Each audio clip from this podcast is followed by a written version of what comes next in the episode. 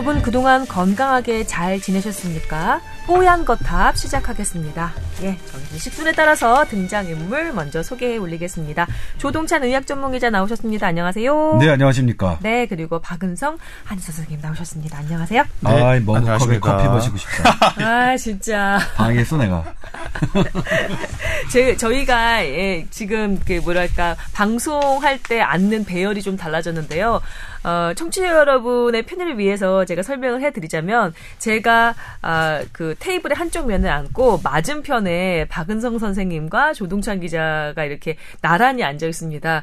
그래서 이 두 분은 서로 눈을 잘 마주치지 않고 저를 이렇게 한번 쿠션으로 삼아서 이렇게 얘기가 이렇게 오가고 그랬었거든요. 그런데 오늘은 그 자리 배치를 좀 달리해서 나란히 이렇게 예, 나란히 마치 그 볕 좋은 날 카페에서 이렇게 창가에 이렇게 오손 오, 그러니까 이렇게 오손도손 이렇게 한 그 바에 앉아 있는 듯한 그런 그 모양새거든요. 전 선배가 지금 소맥 폭탄주를 만드시는 아, 뭐, 무슨 그, 그 모습이 생각이 상상이 돼요. 아, 지금 목 좀 마른가 보네요. 뭐 소맥 얘기 나오는 거 보니까 조 기자님. 아니, 지금 커피 마시고 싶어. 머그컵에 커피. 음. 어? 진짜 저는 뭐, 계속해서 이제 녹음 시작하기 전부터 이제 배가 꼬르꼬르 거리는데 저희가 이제 오전에 이거를 녹음을 하고 있잖아요. 아침은 챙겨 먹고 오셨나요? 네, 아침 챙겨 음. 먹었습니다. 아침이라도 와. 잘 먹어.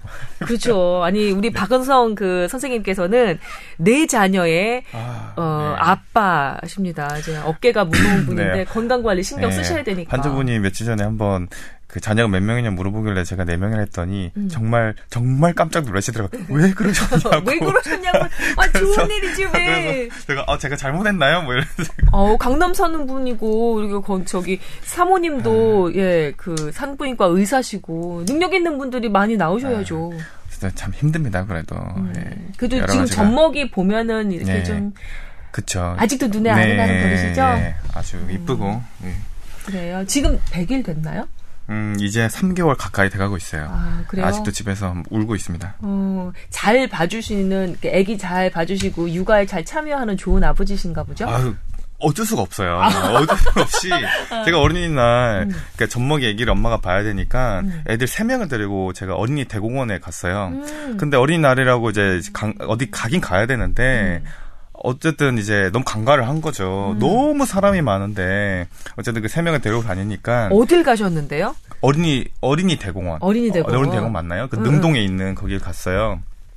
서울대공원인가? 어, 어쨌든 갔는데 사람이 정말 많더라고요. 근데 이제 제가 세 명을 혼자 데려다 다녀야 되니까 그 좀 이제 사람들이 뭔가 시선이 약간 좀 저 집은 무슨 집일까 이런 오, 이런 혼자 그러니까 에셋을 드리고 뭔가 평범하지 않은 조합이니까 음. 그러고 살고 있습니다.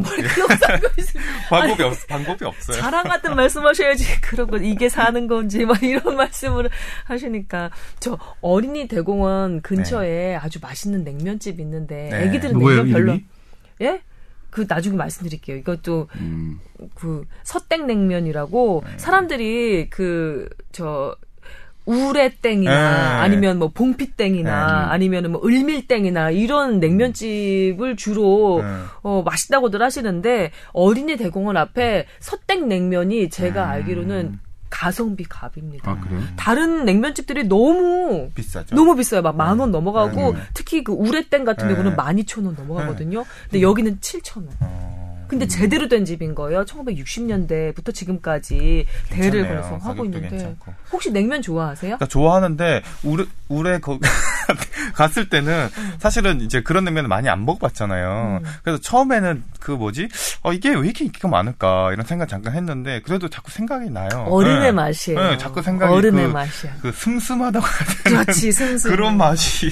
참. 아 그렇죠. 우리 또 이제 냉면 얘기 나오니까 내가 정신을 또 이렇게 잃어버리는데. 아, 많이 덥습니다, 요즘에. 아니, 뭐, 이렇게, 그, 5, 6월에 이렇게 더 급, 급작스럽게 더워지는 건 반칙이 아닌가 싶을 만큼 많이 더워졌는데 그래서 또 냉면 얘기가 또 이렇게 나왔던 것 같습니다. 조 기자. 네. 음, 조 기자 냉면 좋아하세요? 저 완전 좋아요. 내가 어떻게 이렇게 두 분의 네. 그 이렇게, 이렇게 모시고 네. 해서 서천원 아 거기 말고도 또 가까운 데도 있지 않나? 있긴 너무 있죠. 머니까 거기 네. 어린이 대공원인 여기 뭐 저기 아 근데 거기 좀 기다려야 되더라고 거기도 좀 좁아서 저쪽에 어디? 합정동에 뭐 하나 있더라고요. 합정동에? 네. 그때 페이스북에서 했어요. 서울에서 냉면 뭐 유명한 곳 20곳 해가지고 쭉 됐는데 음. 보니까 합정동에 있어가지고 한번 가봤는데 음, 괜찮았어요. 네, 괜찮더라고요. 예. 음, 우리 언제 한번 갑시다. 예. 좋습니다. 이게 뽀얀 거탑에서 웬 냉면 얘기인지 잘 모르겠지만. 냉면에 너무 이상을 예, 읽고 지금. 어, 예, 제, 주, 죄송합니다. 제가 냉면 마니아라서, 예. 잠깐 의식을 잃었었네요. 무슨 일이 있었나요? 네. 넘어가도록 하겠습니다. 자, 여러분의 친절한 건강 상담 도우미, 뽀얀 거탑입니다. t-o-w-e-r at sbs.co.kr. 그 다음, 타빈이가 그냥 타워 갖다 썼고요. 골뱅이 sbs.co.kr 이렇게 메일 계정 열어놓고 여러분의 건강 관련한 궁금증들, 고민거리들 예, 받아서 해결해드리고 있습니다. 저희 딱 보시면 아시겠지만 여기 음, 누구도 자타 공인하는 그 조동찬 의학 전문 기자 자리하고 계시고 그리고 풍부한 임상 사례와 또 자녀 넷을 키우면서 어, 벌어지는 여러 가지 경험에서 우러나오는 여러 가지 그, 그 도움 말씀이 가능한 박은성 한의사가 계시고 또 그리고 어, 어 이미 우리 아버지는 진료를 그, 마무리 거, 끝내셨지만 어 아주 오랜 기간 명의라고 저는 생각하는 한의사를 아버지로 두고 이렇게 살아온 제가 민간요법과 각종 건강식품 관련한 이런 트렌드를 쫓아가면서 저희가 삼각편대를 이뤄서 이게 방송 진행하고 있거든요. 그러니까 걱정하지 마시고 사연 많이 남겨주시기 바랍니다. 여러분 요즘에 살짝 사연의 그, 그 숫자가 예, 좀, 줄어서. 예, 줄어서 제가 약간 걱정하는 마음이 좀 생기고 있거든요. 예, 여러분의 사랑을 먹고 자라고 있는 뽀얀 거탑입니다. 잊지 말아 주세요. 네. 배꼽에 손을 딱 올리고 인사를 드리겠습니다. 자, 사연 온 것들 중에서 몇 개 소개를 좀 해드려야겠죠. 아, 이분은, 아, 30대 여자입니다. 라면서 시작해 주신 분입니다. 감기 한 번 걸리지 않을 정도로 건강하지만 이따금씩 고장나는 곳이 있다면 허리입니다. 특히 지난해 몇 번 허리 치료를 받은 적이 있는데 모두 그 이유가 무거운 것을 들다가 삐끗해서라는 어, 공통점이 있네요. 어, 질문 요약하겠습니다. 무거운 것을 드는 것과 허리 건강과의 상관관계가 궁금합니다. 어, 제 생각에는 어떤 물건을 들 때는 허리라기보다는 팔뚝이, 예, 팔뚝, 그 허, 손이, 예, 일을 하는 것 같은데 왜 허리가 이렇게 아우성일까요? 라고 첫 번째 질문 주셨고, 두 번째는 한의원 치료의 메커니즘에 대해서 궁금합니다. 아, 아이고, 허리가 아파. 이제 나 병신 되나 보다 하다가도. 아, 이분이. 말씀이 거침없으시네요. 네, 아주 그냥 쫄깃하게 표현을 쓰시는 것 같습니다. 한의원에 가서 피를 뽑고 침을 맞으면 그 통증이 가라앉는데 피를 뽑고 침을 맞는 것 통증과 일견 상관 관계가 없어 보이는데 아주 그 기가 막히게 치료가 된단 말이죠. 과연 이 한의원의 그 통증 치료, 허리 치료 메커니즘이 아, 매우 궁금합니다 라고 적어 주셨고 마지막으로는 선천적으로 약한 이 허리를 강하게 키우려면 어떻게 하나요? 기립근 미녀님, 이거 저를 얘기하는 것 같습니다.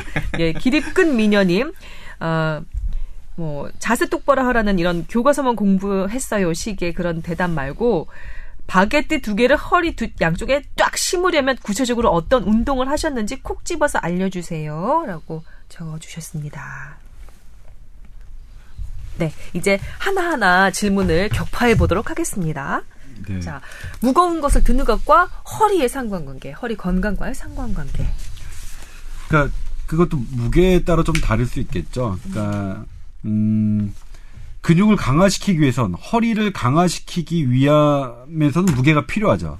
그런데 무게가 허리가 감당할 수 허리 근육이 감당할 수 없는 것을 넘어간다면 그건 안 되겠죠. 음. 이를테면 이제 무거운 걸 드는 게 내 몸을 등배 운동을 한다.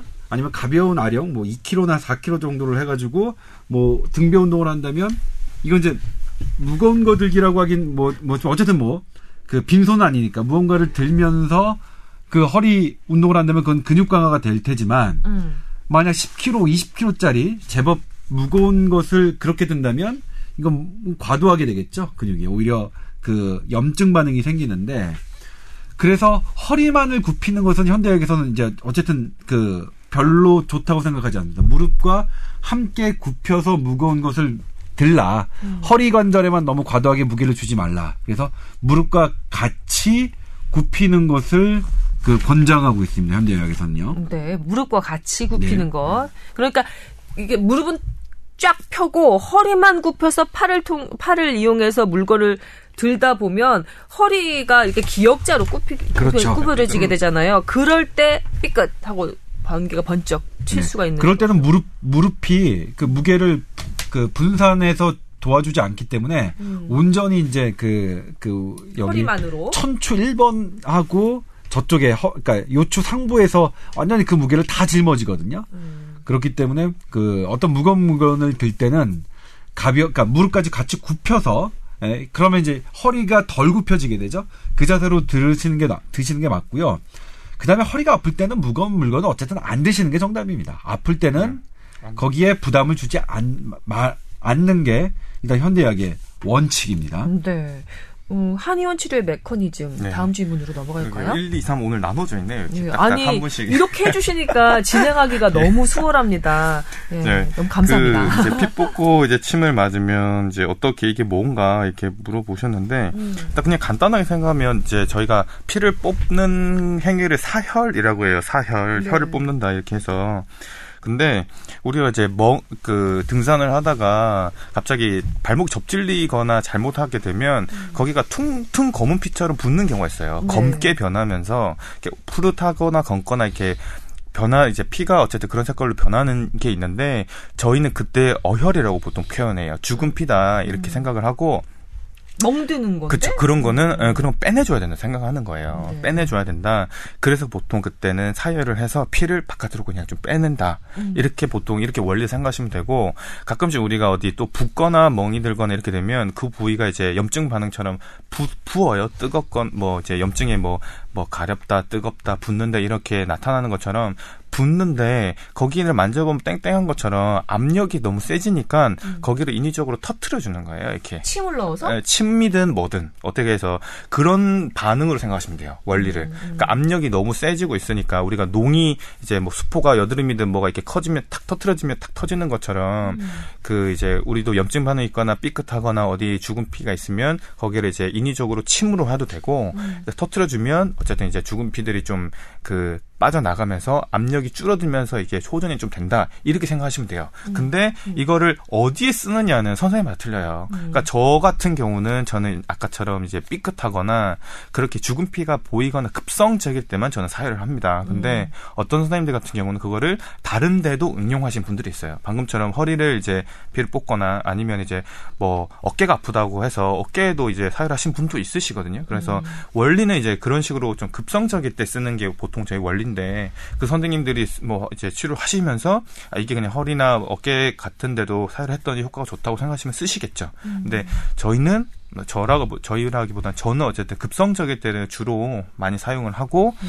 그리고 이제 그게 또 감염의 위험이나 이런 게 있기 때문에 그 함부로 쓰시면 또 안 돼요. 집에서 이게 뽑는다고 해서 이제 어디서 봐서 별거 아니겠다 싶어서 집에서 혼자서 이게 뭐 해보신다던가 아니면 이제 목욕탕 이런 데서 뭐 이렇게 뽑고 부항을 붙인다던가 이런 것들은 저는 하지 말라고 하고요. 그런 거는 이제 안전한 의료 기관에서만 이제 그 감독 관리 하에서만 하시라 이렇게 말씀드리고 있습니다. 네, 그렇군요. 근데 그 박 선생님 말씀 중에 어 염증 반응인 것처럼 해서 그 뭐랄까 압력을 좀 없애준다 이렇게 말씀을 하셨는데 우리가 흔히 그냥 삐끗했을 때는 그냥 붓는 것뿐이지 거기에 염증 반응이 일어난다라고까지 생각하지 않거든요. 네. 그게 염증 반응의 일환 그러면은 그러면은 이제? 간단하게 되는 경우는 음. 그러니까 그럴 경우에는 제가 사혈 별로 안 해도 된다 생각해요. 근데 어떤 경우에는 간단하게 삐끗했는데 그게 생각보다 많이 이제 인대가 늘어나거나 하면 거기가 퉁퉁 부어요. 어, 어, 그러면 이제 염증 반응을 생각할 수가 있죠. 왜냐하면 그쪽으로 혈구 세포들이나 이런 것들이 모여드는 거예요. 그쪽을 치료하기 위해서. 그러면 이제 부을 수가 있고 좀 뜨끈뜨끈할 수가 있고 이렇게 염증 반응이 생길 수가 있는데 네. 그럴 때 무조건 사혈은 또 그건 아니에요. 음. 예, 그거 아니기 때문에 네. 모든 피부 질환이나 뭐 이런 데 다 쓰지는 않고요. 네. 주로 쓰는 거는 이제 근골격계 음. 이제 뭐 삐끗하거나 접질리거나 이럴 때 그다음에 이제 뭐 그렇지 주로 많이 쓰죠. 그렇군요. 예. 압력을 낮춰준다라는 게 키포인트인 거네요. 예, 터트려서 뭔가 좀 빼준다 이렇게 네, 생각하시면 되죠. 예.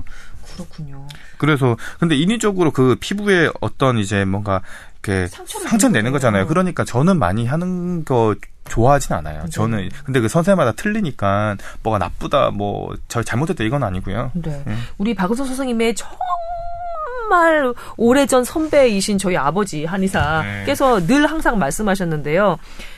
잘 먹고 푹 자는 게 제 일 아니고요. 그래도 안 되면 약을 먹는 거고요. 그래도 안 되면 어, 뜸을 뜨는 거고 그래도 안 되면 침을 맞는 거고 그래도 안 되면 사혈이라고 옛날에 그러셨거든요. 그러니까, 제일 늦게 쓰셨구나. 네. 그러니까 그래서 저희 아버지는 그렇게 환자들을 돌려보냈답니다.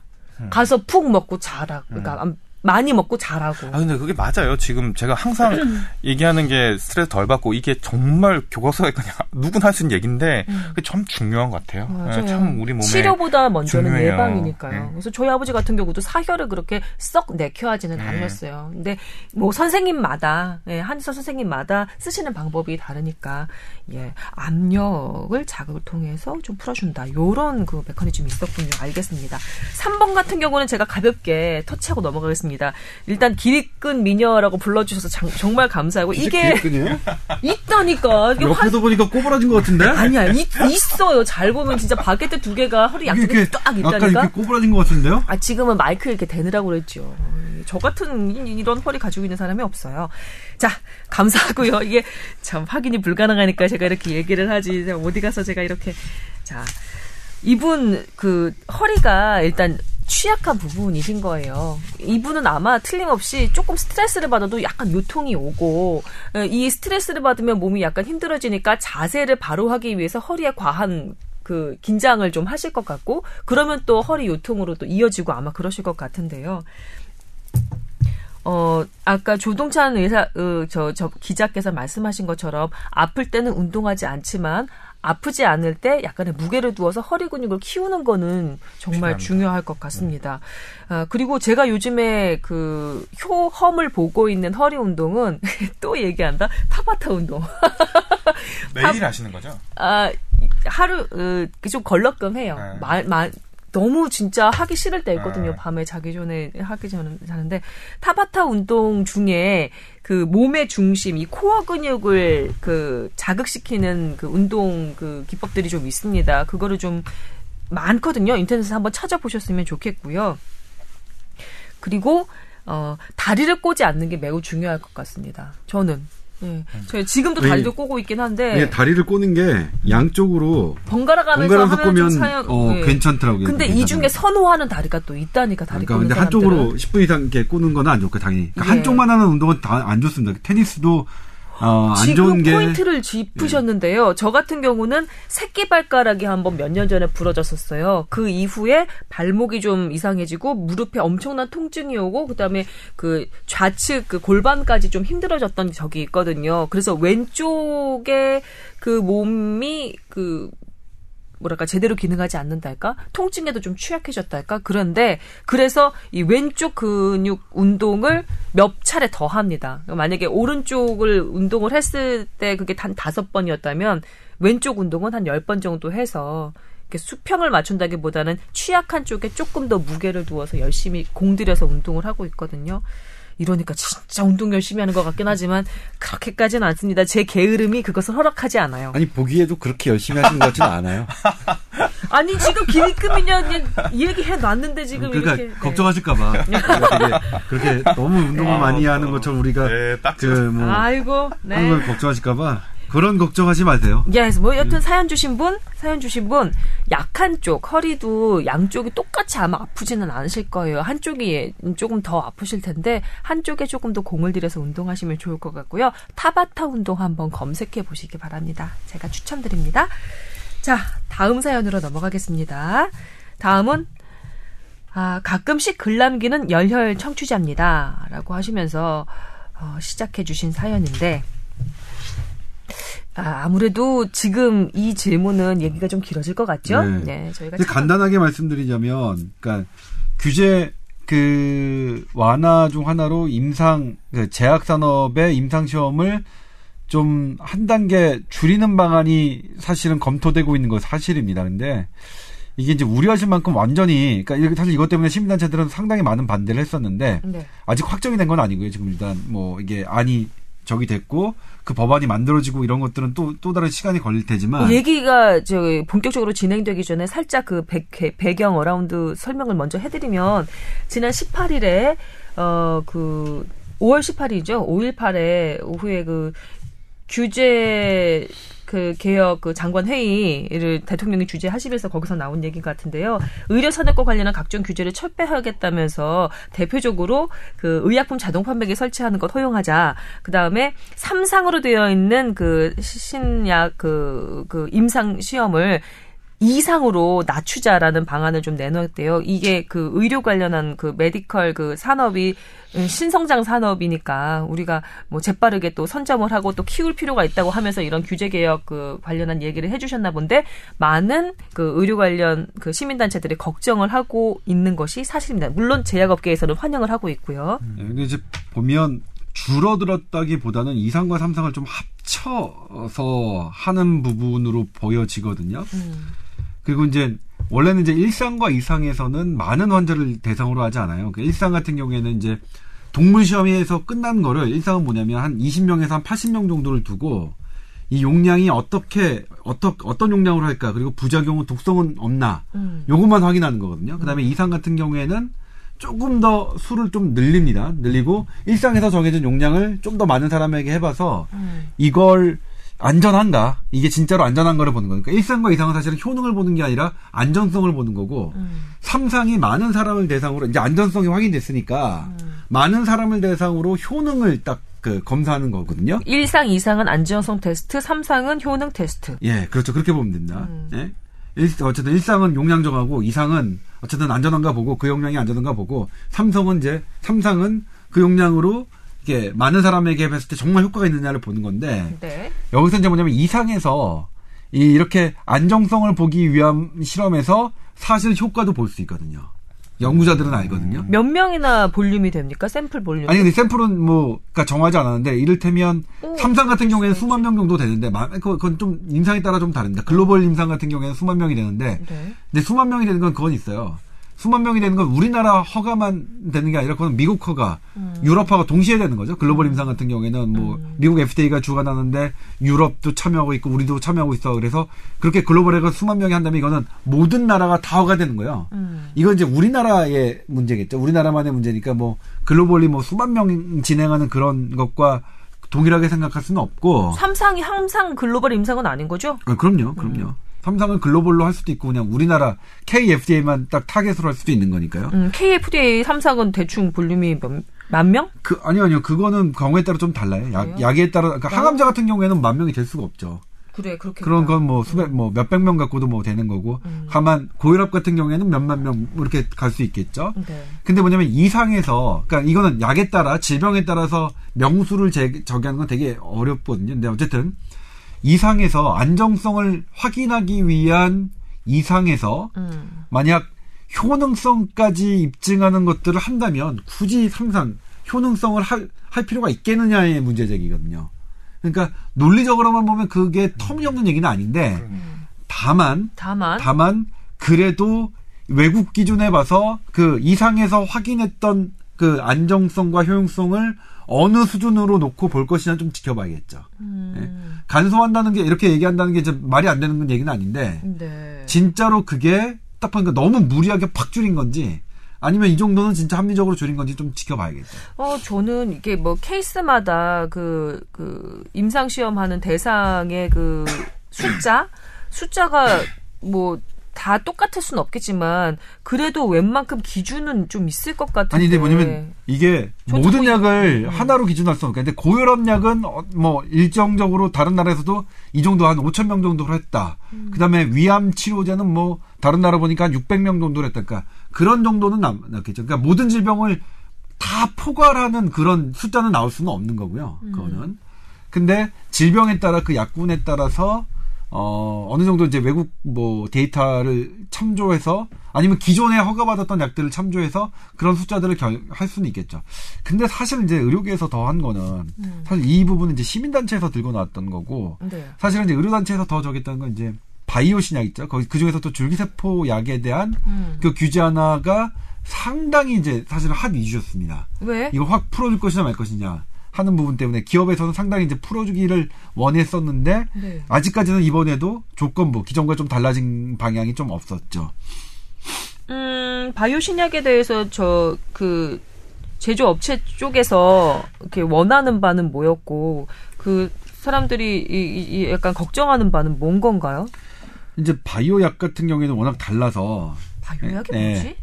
바이오약이 저희가 SBS 연, 연 이번에 신년 기획으로 다섯 곡지를 연속해서 했는데 음. 그래도 다 좀 다룰 다룰 수는 없었는데 이제 물론 바이오라는 게 사실은 아직까지 명확하게 규정되는 건 아니, 닙니다 음. 바이오 시밀러는 규정돼 있는데 바이오는 좀 그래요. 음. 일테면 이제 바이오라는 건 뭐냐면 예전에 우리가 약이라고 하는 건 특정 화학 성분이잖아요. 음. 그래서 비교적 간단해요. 음. 그래서 그걸 카피하기가 되게 쉬, 뭐그 어렵지 않고. 네. 근데 바이오는 우리 몸속에 원래 있던 항체 음. 이런 것들 항체 그대로 항체의 어떤 성분이 아니라 항체 자체죠. 이를테면 꿀벌도 음. 벌 아, 꿀벌이죠. 벌꿀이죠. 벌꿀도 어떤 특정한 성분만 딱 빼내서 하면 그게 화학약인데 네. 그냥 벌꿀 자체를 약으로 본다 그러면 이건 바이오 개념인 거예요. 음. 네? 음. 그러니까 좀 더 바이오는 생체에 원래 있는 것 그대로의 어떤 추출한 게 아니라 음. 그큰 개념이거든요. 이 한약 살짝 생각나는데 여튼 여튼 근데 바이오 약이 그래서 그런 더 거예요? 어렵겠네요. 어. 네, 더- 그러니까 훨씬 더 이거를 네. 그러니까 바이오 시밀러라는 건 뭐냐면 바이오 약은 완벽하게 똑같게 만들 수가 없으니까 similar 비슷하게 만들어도 인정해 주자는 게 바이오 시밀러예요. 그러니까 음. 바이오 시밀러 말은 similar지만 이거는 똑같이 만드는 게 불가능하니까 비슷한 음. 바이 비슷한 바이오 약 우리말로 하면 이거예요. 비슷한 약. 어? 비슷하게 복제하긴 했는데 똑같이 복제는 안 하고 비슷하게 복제한 약 이게 정답이겠죠, 이제. 음, 음. 아무튼 그 바이오약 같은 경우에는 어떤 거냐면 이제 다른 데에서 쓰고 있어요. 막 어떤 뭐 위암이나 이런 걸 쓰고 있어.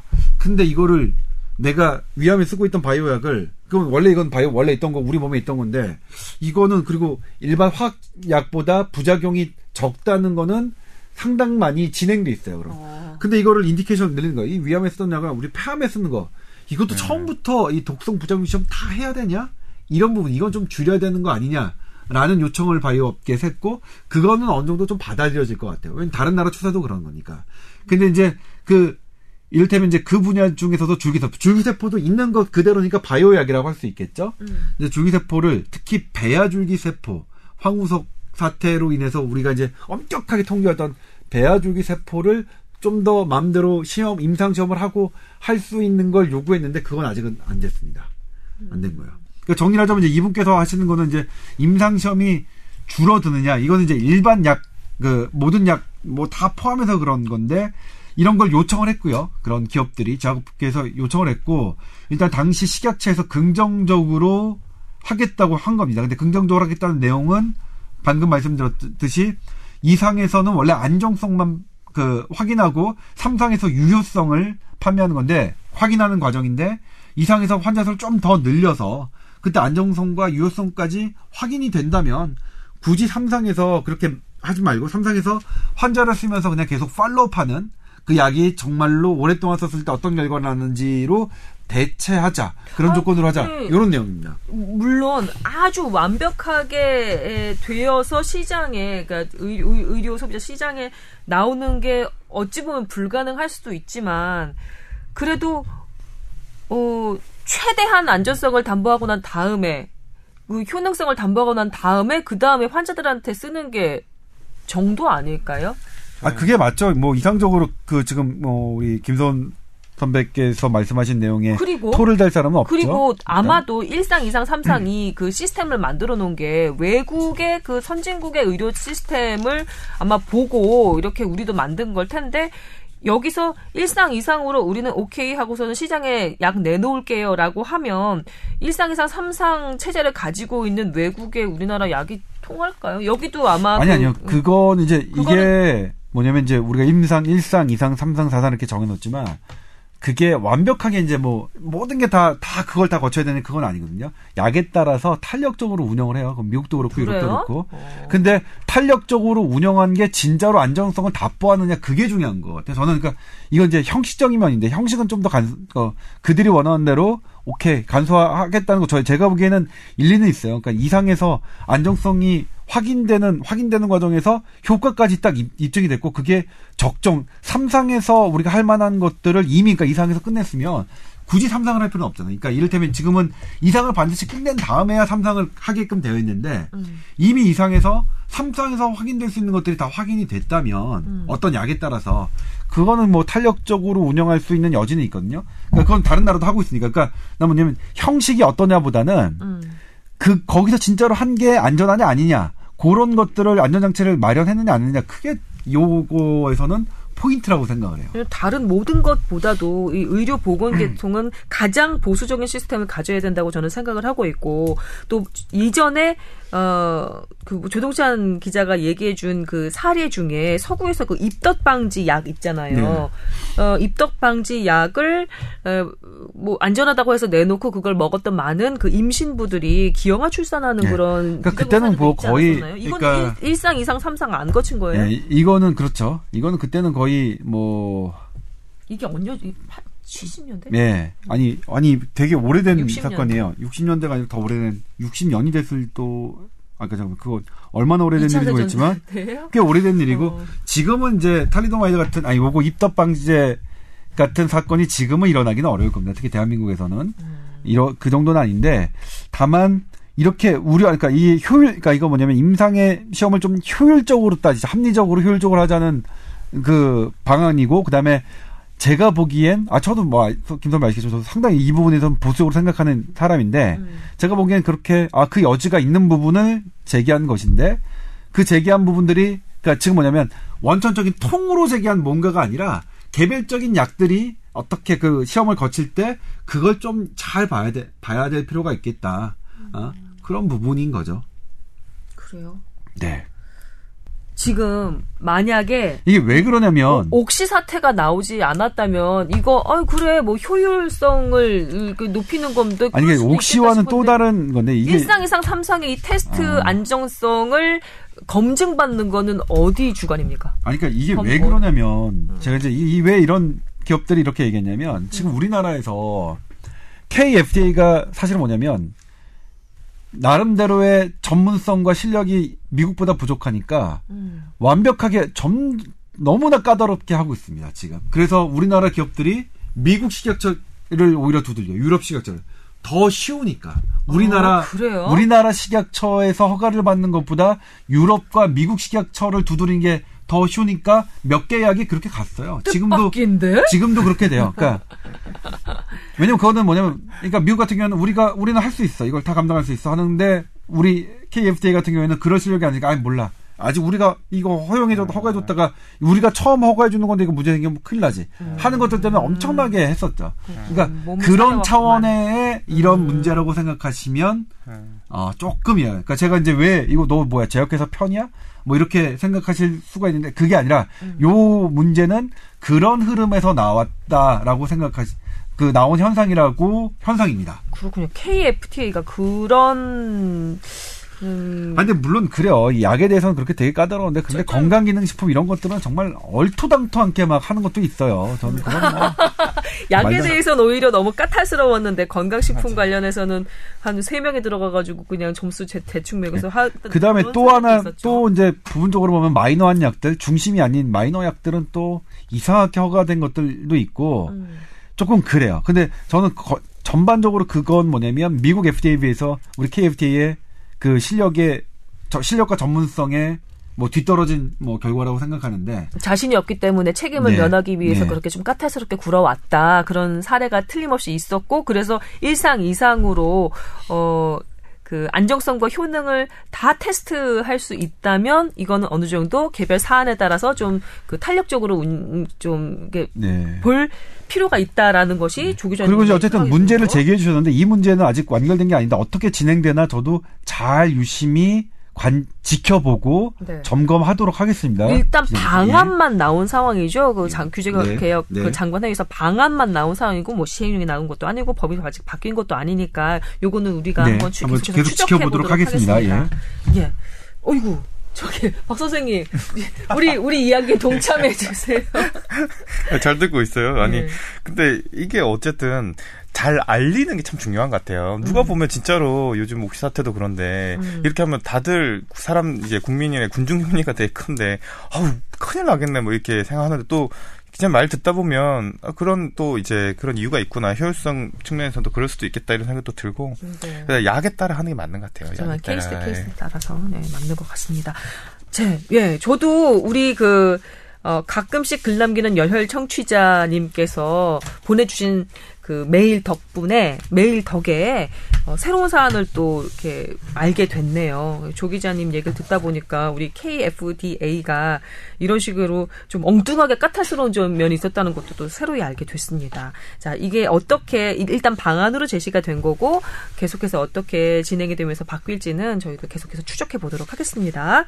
자, 아, 여기까지 예, 여러분의 건강 상담 해드리도록 그리고 건강 관련한 궁금증 해결해드리도록 하고요. 자, tower at sbs.co.kr입니다.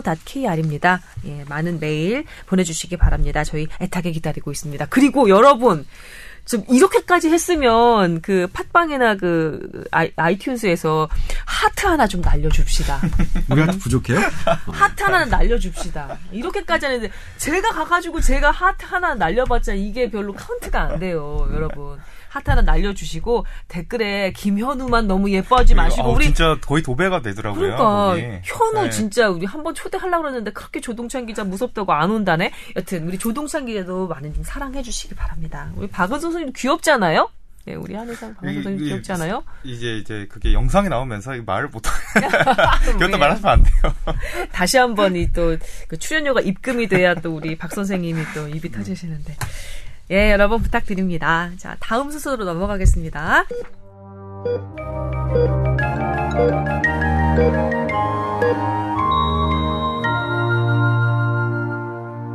자, 오늘의 본격 주제. 오늘의 본격 주제는 신해철법 관련 논란입니다. 이거는 박 선생님이 좀 가져오신 그 사안인 것 같은데 아, 왜 선택을 하셨는지 그리고 네. 이 사안에 대해서 박 선생님은 어떻게 느끼고 계신지부터 좀 들어볼게요. 일단은 그 신해철법이 이제 통과됐다고 해서 저도 사실은 그냥 어 뭐 그랬나 보다 뭐 본회의에서 통과됐다 이런 얘기만 이제 흘려서 넘어갔는데 일단 집에 왔더니 와이프가 친구들과 굉장히 진지하게 이 얘기를 하고 이제 서로 서로 얘기를 하고 있는 거예요. 예, 저기 배- 음, 배경 설명해드리면 네. 산부인과 의사십니다. 부인께서는. 그래서 네. 특히 이제 외과처럼 수술을 하는 거니까 동기들하고 이제 우리 이러다가 못하는 거 아닌가 막 이런 얘기를 진지하게 하더라고요. 정말 그래서 저도 이제 관심을 가지고 좀 들여다 보게 됐는데 네. 어쨌든 이 그 법의 핵심은 그 이제 보면은 그 의료사고가 겪은 환자나 보호자가 예전에는 의사 동의 없으면 의료 분쟁을 이제 신청할 수가 없었는데 이제 그게 동의 없이 신청을 가능할 수 있게 되었다. 아마 이게 핵심일 것 같고요. 네. 그다음에 이제 또 여러 가지 조항이 있는데 그 중에 또 걱정을 많이 하는 건 이제 그 수술하시는 분들이 걱정 많이 하시는 거는 이 만약에 이렇게 분쟁을 했는데 무가 실을 때도 어쨌든 그 30% 정도 배상을 해야 된다 이런 조항도 있는 것을 보고 이제 여러 이제 그 걱정이나 이렇게 많이 나오는 거죠. 그래서 이 기사를 한번 보면 그 특히 외과 계열이나 응급의학과 같은 이제 그런 위급한 질환을 다루는 선생님들 같은 경우에는 이렇게 이제 예를 들면 사망이 나오거나 이제 중증 어 여기 이제 규정을 해놨는데 그런 규정에 이상에 되는 환자들이 많이 발생하는 과 같은 경우는 이거를 누가 이렇게 맡아서 자기 자기 것처럼 할 수 있겠느냐. 이게 왜냐하면 사망이 일어나거나 잘못되는 경우 다 소송을 당하게 되면 참 이 사명감을 가지고 참 이걸 하고 있는데도 아, 힘들다. 이런 이제 기사가 이제 많고 이 의견도 많기 때문에 어 제가 한번 가져와 봤고요. 근데 또 반대 의견도 있어요. 반대 의견은 이제 너무 처음보다 기존의 범위가 축소되었다. 예전에는 다른 이제 그런 것까지 좀 했었는데 지금은 사망이나 이제 중상해 정도만 이제 가능할 수 있도록 이제 범위를 이제 축소시켰기 때문에. 이것도 본래 취지보다는 조금 이제 너무 후퇴된 거 아니냐 이런 얘기가 또 있고 또 어떤 이제 국민들의 반응이나 이제 그런 쪽에서는 그래도 예전에는 이제 이제 병원에서 동의를 안 하면 분쟁 조정을 못 했는데 그런 점에서 이제 굉장히 억울하고. 예, 굉장히 억울하고 그런 사람들이 할 수 있다는 점에서는 어떻게 좀 좋게 평가되지 않느냐 이런 의견도 있어요. 그래서 참 희한하네요. 마치 이 신해철법 그 통과된 거 19대 국회가 거둔 최대 소득인 것처럼 사람들이 생각할 것만 같았는데 이게 예, 이런저런 양측의 얘기를 또 어, 나오게 하고 있네요. 조 기자님 어떻게 보십니까? 이 신해철법 관련해서는 조 기자님도 뭐랄까 그 여러 축 중에 한 축이었다고도 볼 수 있는데 아, 이제 시작부터 이를테면 신해철법은 참 이 여러 그 지금 제가 말을 하면 떠오르는 분들이 이게 막 너무 예민하게 들을 분들이 이제 딱 해서 음. 되게 조심스럽긴 한데 네. 말씀드리면 이제 일단 오해가 참 많더라. 특히 어제 제가 이제 우리 모교 가서 우리 교수님 대학 교수님하고도 말씀드렸는데 의사들이 잘못 알고 있는 경우가 너무 많아요. 그러니까 잘못 그래서 이 법에 대해서 다시 한번 좀 간략하게 설명을 드리면 예전에는 예전에도 지금도 현재 의료 분쟁 조정 위원회라는 게 있죠. 거기서 의료 사고 피해자라고 생각하는 환자가 거기에 조정 신청을 할 수 있습니다. 네. 그러면 데 그러면 이제 조정 신청을 하면 그 조정 신 그 분쟁 조정 위원회에서 해당 병원에 연락을 합니다. 이런 조정이 들어왔다. 우리 우리가 하는 조정에 참여할래? 그러면 그 병원은 선택할 수 있습니다. 오케이 나 아, 오케이 나도 그 분쟁에 선택 어, 오케이 참여할게 해서 뭐 중재안이 나오면 그걸 이제 따르는 거고 아니면 뭐 이걸 중재안을 딱 나오는데 이거 뭐 안 좋아 아니면 소송 아니면 소송 가는 거죠. 그 방법이 있고 아니면 아예 아 싫어 난 중 그렇게 중재하고 싶지 않아라고 음, 그- 거부하는 네. 방법이 있습니다. 네. 그러면 의료 그 사고 피해자는 소송을 걸 수 있죠. 음. 소송은 저쪽 병원에서 피하고 싶다고 해서 피할 수가 없는 거죠. 그렇죠. 그러니까 그렇게 이런 현재 체계인데 이거는 뭐냐면 의료 그 전 단계인 의료 분쟁 조정 위원회에 강제성을 부여한 겁니다. 음. 강제성의 조건을 이제 세 가지로 한정을 했죠. 환자가 사망하거나 1개월 동안 의식이 없거나 아니면 1급 장애 가 발생할 때 이 세 가지의 경우에 대해서는 병원이 조정을 피, 회피할 수 없다. 그러니까 조정을 무조건 강제적으로 해야 되고 만약 조정을 받지 않으면 3천만 원의 벌금을 내야 됩니다. 음. 근데 조정을 받는다는 건 뭐냐? 거기서 조사를 해야겠죠. 근데 그 조사위원회가 다섯 명인데 이번 법에는 이제 거기에 검찰이 들어갔습니다. 검찰이 들어간다는 거는 조사가 아니라 이제 병원 쪽에서는 수사의 수사의 그 그런 걸 받겠죠. 그리고 이제 그 5인 중에서는 의사가 두 명입니다. 음. 그러니까 만약 다수결로 했을 경우에 전문적인 것보다는 그냥 뭐 대중적인 걸로 그 승패가 날 수 있을 가능성이 있는 거죠. 물론 과연 그이 위원회에서 전문의가? 예, 음, 그렇죠. 전문 전문가가 얘기하는 게 과연 비전문가가 뒤엎을 수 있겠느냐는 그런 논란이 있습니다만 아무튼 그런 부분이 있는 건데 여기서 이제 의사분들이 잘못 알고 계신 게 만약 종, 중재안이 나온다 그러면 그걸 무조건 따라야 되느냐는 아닙니다. 음. 그러니까 내가 그 중재안이 나와서 이렇게 조사는 어쩔 그러니까 조사받는 건 무조건 받아야 됩니다. 어쩔 수 없이. 거기까지는 예, 강제인데 된 거고. 그 중재안을 따라야 되는 건 아닙니다. 그 소송을 취해서 난 그 중재를 따르지 못한다 하고 소송을 걸 수 있고 그러면 자동적으로 소송에서 결정나는 겁니다. 그러니까 그건 좀 다른 거예요. 지금 우리 의사 선생님들이 잘못 알고 있는 게 이게 중재안이 그렇게 나오면 비전문가들이 이렇게 한 것 때문에 우리가 하면 무조건 따라야 된다라고 하는 거가 잘못 알고 계신 겁니다. 그 분, 이거 무효 소송 할 수 있고 다시 원래대로 소송을 갈 수 있는 거고 또 하나가 이제 이 법 이름 갖고도 조금 논란이 있어요. 왜냐면 이제 신해철법이라는 게 이 법의 이름이 맞느냐. 왜냐면 어 신해철 유가족 분들은 이 의료 분쟁 소송을 신청하진 않으셨습니다. 그러니까 의료 분쟁을 조정을 신청했는데 저쪽 그 병원에서 조정을 하지 않아서 어쩔 수 없이 그 법원은 소송으로 간 케이스는 아니거든요. 음. 예, 그러니까 이 법이 과연 이제 뭐 그 이 명명이 맞느냐 이런 부분들도 이제 제기하는 분들이 있는데 근데 그러면 이제 뭐가 달라졌냐 의사 입장에서는 일단 이런 게 있으면 이 소송 같은 경우에는 그래서 변호사 선임하고 고액에 뭐 내고 하는 것들이 상당히 벽이 높잖아요. 그런데 의료 분쟁 조정 신청은 몇만 원만 내면 인터넷으로 가능하거든요. 음. 훨씬 더 피해자가 접근하기가 쉬워졌죠. 음. 예?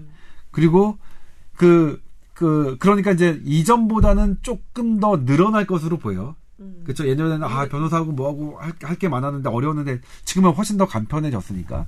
근데 거기까지는 좋아요. 그러니까 이를테면 의료 피해자라고 생각하는 분들이 자기의 억울함을 좀더 편하게 한 거는 맞는, 그, 그 부분은 저는 뭐 어쩔 수 없는 현상이라고 생각을 하고 있는데 문제는 이 바닥에 지금 현재도 브로커들이 상당하거든요. 음. 그러니까 병원을 돌아다니면서 장례식장을 돌아다니면서 우리 어? 예, 우리 어느 변호사 사무실인데 이거 얼마 받을 수 있습니다. 어. 할수 있습니다라는 게 지금도 분명한 팩트거든요. 어. 예. 그렇기 때문에 이게 하나가 이제 그러니까 가장 좋은 건 우리가 어떤 제도가 의료 사고가 의료 사고가 안 나는 방향으로 제도가 가는 게 맞죠, 사실은. 근데 이거는 의료 사고를 막기 위해서, 그러니까 의사가 최선의 진료를 하기 위한 제도냐, 그걸 추구하는 제도냐는 보면 그, 그 부분에서는 아닌 것 같아요. 예? 그러니까 이를테면 지금 의사들은 뭐냐면, 아, 그래? 사망하거나 하나, 그럼 나 강제로 검찰에, 검찰이 낀그 5인의 그런 조사위원회 조사를 받아야 되는 거지? 그러면 난 절대로 그런 환자 보지 않을게. 뭐하러 내가 그래? 뭐 얼마나 벌겠다고. 하는 움직임이 벌써부터 있으니까. 아주 페이스북에서 의사들이 아주 뜨겁습니다. 싫어. 내가 왜? 나 정말 뇌수술하다가 이를테면 교통사고 나서 뇌수술하다가 죽은 죽을 경우 되게 많거든요. 그거는 뭐 한 60, 70% 죽, 죽은 거죠. 이번에 그 중증 외상센터에 있는 외과 의사가 했죠. 나 내 내 환자의 태반이 70%가 사망하는데 난더 이상 그럼 여기에 있지 않겠다고 페이스북에 공개적으로 선언했어요. 음, 그 의사- 그렇게 감정적으로 반응하는 것도 일견 뭐 이해가 가네요. 아, 그러니까, 그러니까 이게 뭐냐면, 강, 그러니까 이를테면 이게 편한 것을 하긴 했는데 분명히 의료 피해자에게 그 부분은 되게 긍정적인 면이라고 좀 보여져요. 근데 반대로 그 의료 시술을 행하는 사람에게 상당히 심리적으로 위축. 근데 그 위축은 가다운 위축이 있어요. 그러니까 이를테면 법으로 따져서 이전처럼 그, 그 중지한 반드시 안, 따, 안 따로 됩니다. 소송 걸 수 있습니다. 그러니까 그거, 그것까지는 아니니까 그냥 과도하게 지금 반응하시는 부분도 있어서 말씀드리는데 아무튼 그럼에도 불구하고 조금 위축될 소지는 있고 그 다음에 이게 진짜로 의료 사고, 바람직한 의료 의사가 그러니까 최선을 다하는 치, 치료를 하기 하는 걸 유도하는 법안이냐를 우리가 생각해 봐야 되는 거죠. 오히려 의료 소비자에게 약간 손해가 갈 수 있을 그러니까요. 측면이 있다. 그러니까 우리가 여기 지금 약간 간과한 측면이 있는 거예요. 대부분의 누리꾼들의 마음은 이렇습니다. 의료 분쟁 조정 자동 개시가 시행된다고 해도 모든 사망 환자나 중환자들의 의료 사고를 주장하는 것은 아니다. 억울한 일이 생겼을 때만 법과 제도 안에서 분쟁을 해결하자는 것인데 의료계 그 종사자들 특히 의사들이 너무 감정적으로 나오고 있다라고 얘기를 하고 있지만 거기에 하나 빠진 게 뭐냐면 이 브로커들 얘기가 그렇죠. 빠졌네요. 현재 브로커들이 존재하고 있습니다. 음. 존재하고 있고요. 그 대한의사협회는 이 사- 관련 사례들이 집계가 되고 있습니다. 그러니까 이를테면 그런 분들 많아요. 돌아다니면서 아 그래요? 저희한테 사무실로 연락 주세요. 뭐 우리가 얼마 정도는 받아줄 수 있습니다. 음. 뭐 그런 것들이 현존하는데 이르- 이렇게 된다면 그런 그러니까 지금 뭐냐면 전부 다 정상적인 사람일 경우에는 문제가 안 되겠지만 이런 그런 것들이 꼈을 경우에는 더 의사들이 위축받을 수 있다. 그리고 심리적으로 의사들이 이제 뭐냐면 이거는 내가 환자를 최소한 그 최선의 처치를 했더라도 죽으면 이건 아까 말씀 우리 지난주에 얘기했던 조현병의 그 그런 정신질환자들의 잠재적 범죄자 이렇게 하는 것이 상당히 위험한 생각이라고 우리가 지난번에 한번 얘기했었는데 음. 이것도 내가 최선을 처치를 다했지만 환자가 죽으면 잠재적 범죄자가 되는 거죠. 의료 사고를 낸 가해자가 되는 것을 전제로 하고 그 진행이 되는 거니까 그 부분에 대한 심리적 위축은 저는 이해가 가요. 그러니까 저는 제가 전공이 심장외과니까 저희 심장외과 의사들은 뭐 난리가 났어. 안 해. 안 해. 그러니까 이를테면 야 됐어. 그러니까 극단적으로 대한민국에 어차피 그 뇌수술 한다고 돈 못 벌거든요. 아, 못 버는데 됐어 안 하자. 그리고 아 진짜 뇌수술은 하자. 그러니까 이를- 이를테면 술자리에서 그래요. 우리 진짜로 뇌수술은 하지 말자. 그래 필리핀 의사 이렇게 들어와서 하라 그래. 그렇게 하자.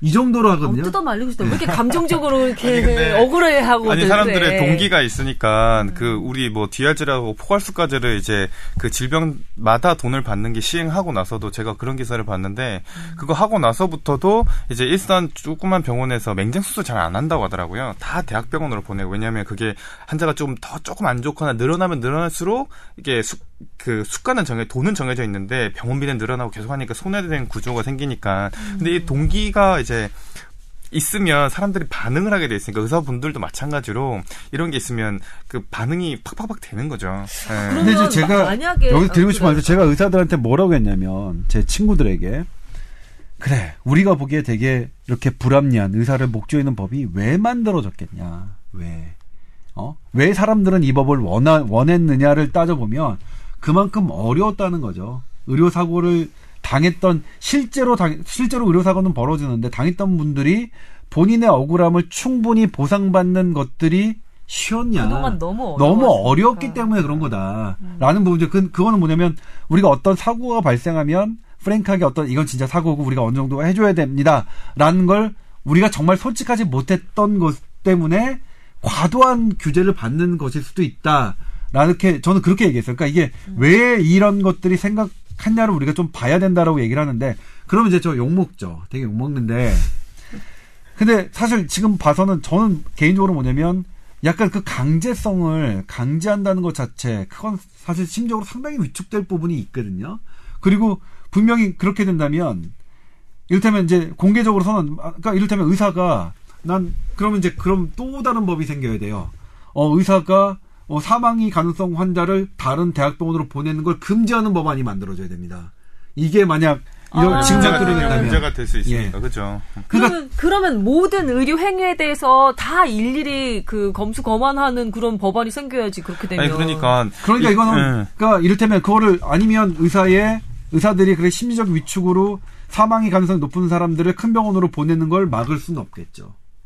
그런 법이 안 생긴다면. 그러니까 그러니까 제가 말씀드렸지만 그 법은 말도 안 되는 법입니다. 그런데 그 법이 없다면 지금 의사들이 실제로 말로만 하고 아직 실행하지는 않고 다들 환자 열심히 보고 계시지만 실제로 이 법이 통과돼서 어떤 피해자 사례가 나타났다. 그러니까 의사들에게 아, 되게 억울한 뭐 어떤 뭐 방어 진료 예. 때문에 실제로 이렇게 그 예, 사건- 회피하는 예. 사례가 진짜 나타났다. 나타났다 그러면 그건 또 다른 문제가 될 수 있기 때문에 그래요. 그래서 일단은 저는 뭐냐면 극단적인 상황은 나, 나타날 것 같진 않아요. 우리 국민들의 의료 사고에 뭐 저기 했던 일단 근데 문제는 브로커들은 있어요. 그 짜증나는 브로커들은 있어요. 그러니까 그런 브로커들 어떻게 없앨 것이냐 이제 이건 또 별도의 문제이긴 하지만 대부분의 의료 소비자들이 그렇게 하지는 않을 것이고 대부분의 의사들이 지금 페이스북이나 트위터에서 표현하는 것처럼 극단적으로 환자를 안 보거나 하는 일이 벌어질 것 같지는 않습니다. 근데 그럼에도 불구하고 이 법이 추구하는 방향성이 저는 항상 저게요. 이게 전 진짜로 우리가 원하는 건 의료 사고가 그러니까 이를테면 의료 사고가 무조건 나면 어 이게 그러니까 의료 사고가 피해자가 손쉽게 의료 사고의 이런 문제를 제기하는 게 과연 최종 목적이냐는 것이죠. 어? 그게 최종 목적은 아니잖아요. 사실은 더 의료 행위 자체가 잘 되는 게 최종 목적이어야 되잖아요. 그러니까 거기까지 그러니까 두 수를 앞 내다본 그런 법안은 아니지 않느냐라는 생각이 좀 들어요. 네, 이게 우리 모든 우리 사회가 이제 모든 정보에 투명해지고 그다음에 이제 불, 어려운 사람들이 어떤 정보에 아니면 어떤 제도에 손쉽게 이제 접근할 수 있는 게 아마 앞으로의 추세일 것 같아요. 이게 여기뿐만 아니라 모든 거에서도 쉽게 국민들이 어려웠던 것 같다가 쉽게 쉽게 하는.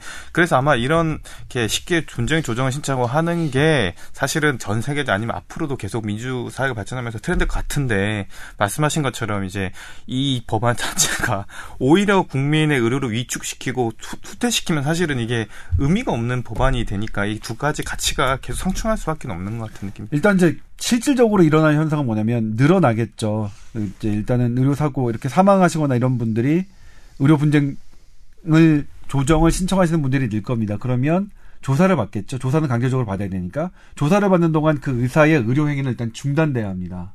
그리고 그 조정 결과 다행히 양측이 합의를 해서 한 할 것 같으면 이제 그거를 빨리 끝나는데 좋은 건데 만약 해당 병원이 난 못해 소송해 그럼 이전과 똑같이 소송이 진행되거든요 지리한 싸움을 환자도 해야 되고 병원도 해야 됩니다 일테면 그러니까 이게 조정안이 합리적으로 나올 수 있느냐 없느냐의 체계를 구- 갖추는 것도 되게 중요한데 여기서 의사가 두 명밖에 없다라는 그런 메시지는 뭐냐면 의사들 입장에서는 상당히 조정안은 나에게 불리한 거야. 난 무조건 소송 갈래 할 가능성이 높거든요.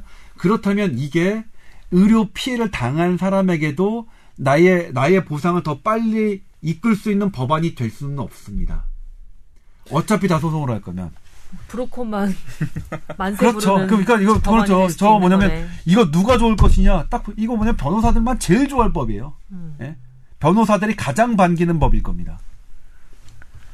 그리고 안 그래도 이제 수술하시는 분들이 가면 가서 의사분들이 이제 피하니까 힘들고 이게 삶의 질도 떨어지고 이게 힘든데 어쨌든 보면 그 선생님들은 어 이제 목 보람이나 사명감이 있어야지 이제 그런 이제 질환들을 치료하시는데 이제 이게 점점 더 뭔가 조여온 듯한 아니면 이제 진료 행위에 대한 제약이 가해지는 게 느껴지면 동기가 많이 떨어지죠. 다른 데로 전환하거나 그렇게 되면 국민 전체 입장을 봤을 때는 어쨌든 좀 이게 적절한 치료가 필요할 때 또 이게 의료 공백이 생길 수도 있고 어려운 문제인 것 같아요. 하나 더 걱정은 말이죠. 지금 그 의대에서 공부하고 있는 의대생들이 이렇게 약간 크리티컬한 네, 분야로 가려는 마음을 더 없앨 지금도 것 그건 같아요. 없으니까. 지금도 없어? 지금도 거의 없으니까. 그 있는 진짜 분들도. 돌아서고 싶어 하시니까 지금 이제 음. 지금도 없어서 그거는 또 별개로 문제긴 한데.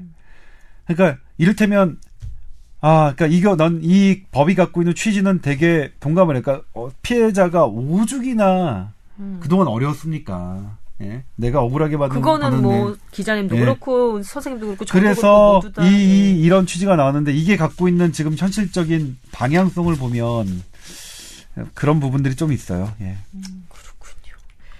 아유, 뭐또 이번 주 주제도 좀 답답하네요. 그러게 뭐 뭐랄까 이렇게 딱딱 벌어지게 아. 시원하게 이렇게 또 결론이 나지는 않네요. 근데 여튼 법이 통과가 돼서 이제 시행이 네. 될 텐데 아, 위축 정말 걱정이 되기는 하네요. 예, 하지만 그래도 저는 뭐 음. 어, 대한민국 그 국민을 믿고 대한민국 의사를 믿고 그래서 아주 지금 뭐 극단적으로 걱정하고 있는 일이 벌어질 것 같지는 않으니까 사실 살- 솔직히 말해서 여기서 의사들 다 안 보겠다고 하지만 그 의사 볼 겁니다 환자 가면 뭐 페이스북에 난 다시는 안 보겠다고 하더라도 음. 뭐 어쩔 수 없는 게 있고 그리고 설령 내 환 환자 보호자가 죽었 그러니까 내 환 내 가족이 수술을 받고 죽었는데 저 의사가 최선을 다한 모습을 봤다면 의료 분쟁 소송 신청하지 않으실 겁니다. 대부분의 분들이. 어쩐지 이 얘기를 듣고 나니까 콧날이 이렇게 시큰해지고 눈이 찡해 오는 아니, 느낌이 있네. 얼마 전에도 제 아시는 분이 그 음, 어디 분이, 음. 어, 병원에서 출산하다가 이제 과다 출혈로 인해서 의식을 이제 잊어, 잃- 잃은 거예요. 그래서 그 이제 또 아시는 분이 또 연- 연락해서 주위에 이게 의료 과실이 아닌가 또 이걸 또 수소문하고 하시더라고요. 그래서 이걸 보면 분명히 접근성이 좋아지면 많이 늘어날 것 같긴 해요, 확실히. 이게 조금이라도 의구심이 들면은, 어쨌든 이게 늘어날 것 같은 생각이 드는데, 저는 해줄 말이 사실 많이 없어요. 제가 전문가도 아니고 하는데, 제가 느끼기에는, 제가 어- 저희도 출산하고, 저도 병원 가보고, 부모님이 수술도 하고 이렇게 해보시면, 대부분 병원 선생님들이나 그 수술하신 분들은 최선을 안 다하는 사람이 아무도 없는 것 같아요. 일단은, 그렇게 하고 나서, 안 좋으면 만약 혹시 과실이 있어도, 아니 근데 사실 나쁜. 의사들이 또 있다는 게 문제예요. 드물긴 하지만. 신해철 예. 범죄 신해철.